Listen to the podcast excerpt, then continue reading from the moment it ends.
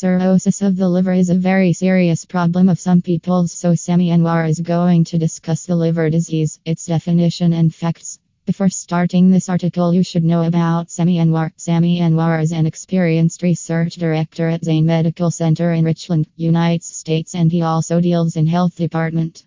Definition of liver The largest solid organ in the body, situated in the upper part of the abdomen on the right side. The liver has a multitude of important and complex functions, including to manufacture proteins, including albumin to synthesize, store, and process fats, including fatty acids used for energy, and cholesterol. Cirrhosis of the liver Cirrhosis is a late stage of scarring fibrosis of the liver caused by many forms of liver diseases and conditions, such as hepatitis and chronic alcoholism. Each time your liver is injured, whether by disease, excessive alcohol consumption, or another cause, it tries to repair itself. In the process, scar tissue forms.